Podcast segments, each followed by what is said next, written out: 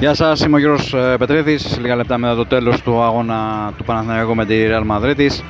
Ο Παναθηναϊκός ο οποίος τήθηκε 88-65 από την ομάδα του Λάσο.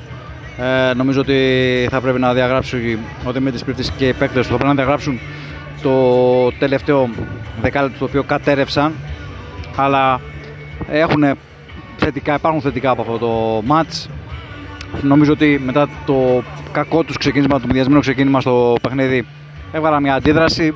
Προσπάθησαν να μειώσουν, δεν κατάφεραν να πλησιάσουν σε απόσταση βολής που νομίζω ότι θα έβαζε δύσκολα στην ομάδα του Λάσο και θα την άγχωνε σε εισαγωγικά.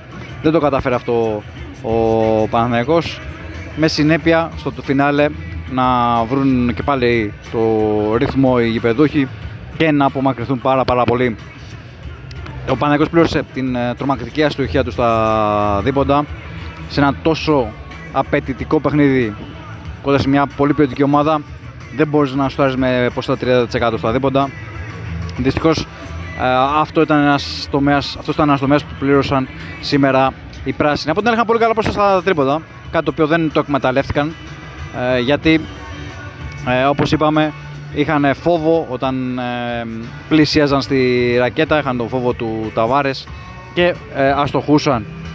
Επίσης τα rebound, δεύτερο διοχικό μάτς πληγώνουν, αν είναι πανόρθωτο το τριφύλι. Πρέπει να διορθωθεί άμεσα αυτό και νομίζω ότι θα πρέπει να δουλέψει πάρα πάρα πολύ το τεχνικό επιτελείο του Παναθηναϊκού για να το βελτιώσει.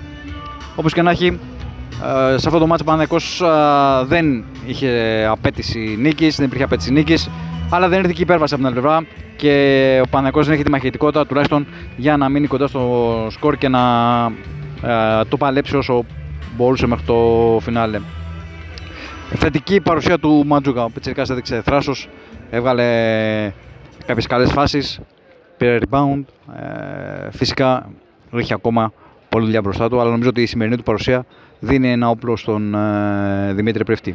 Εξαιρετικός ο Παπαγιάννης όσο άντεχε να τα βάζει με τα θηρία, ώρες ώρες πάλευε μόνος του και ειδικά από τον πάγκο δεν είχε τις ε, βοήθειες ούτε του Floyd, ούτε του White, ούτε του Evans. Δυστυχώς αυτοί δεν τον ε, βοήθησαν και ο Έλληνας Σέντερ ήταν απελπιστικά μόνος κάτω από τη ρακέτα του Παναθηναϊκού.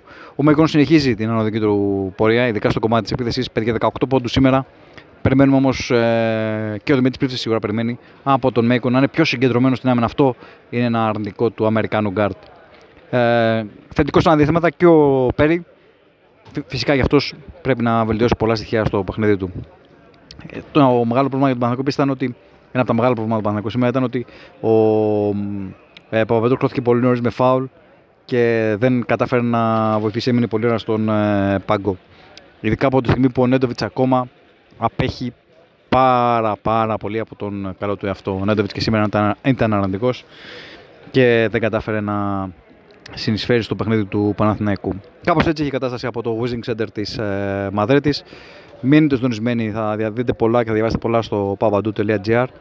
Αυτά από εμάς θα τα πούμε τις επόμενες ημέρες είτε με κάποιο podcast είτε με blog στο pavadou.gr.